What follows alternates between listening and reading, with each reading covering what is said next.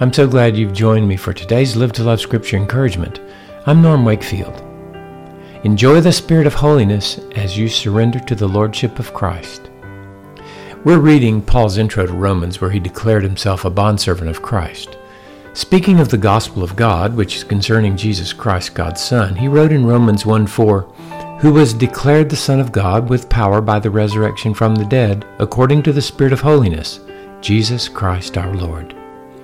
Yesterday, we were encouraged by the fact of the resurrection of Jesus Christ from the dead. Today, let's focus on the phrase, according to the Spirit of holiness, Jesus Christ our Lord. The power that raised Jesus Christ from the dead is none other than the Spirit of holiness.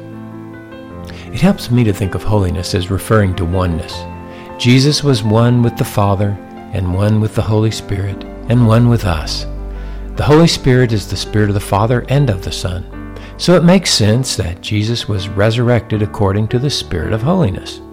We were raised with him by the sanctifying work of the Spirit, according to 1 Peter 1 2.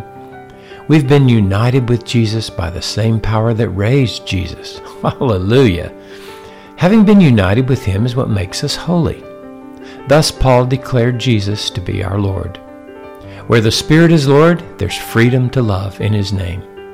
I hope you will enjoy the Spirit of holiness as you surrender to the Lordship of Jesus Christ today. I hope you'll visit our website, livetolovewithjesus.com, and be encouraged by the free resources that are there.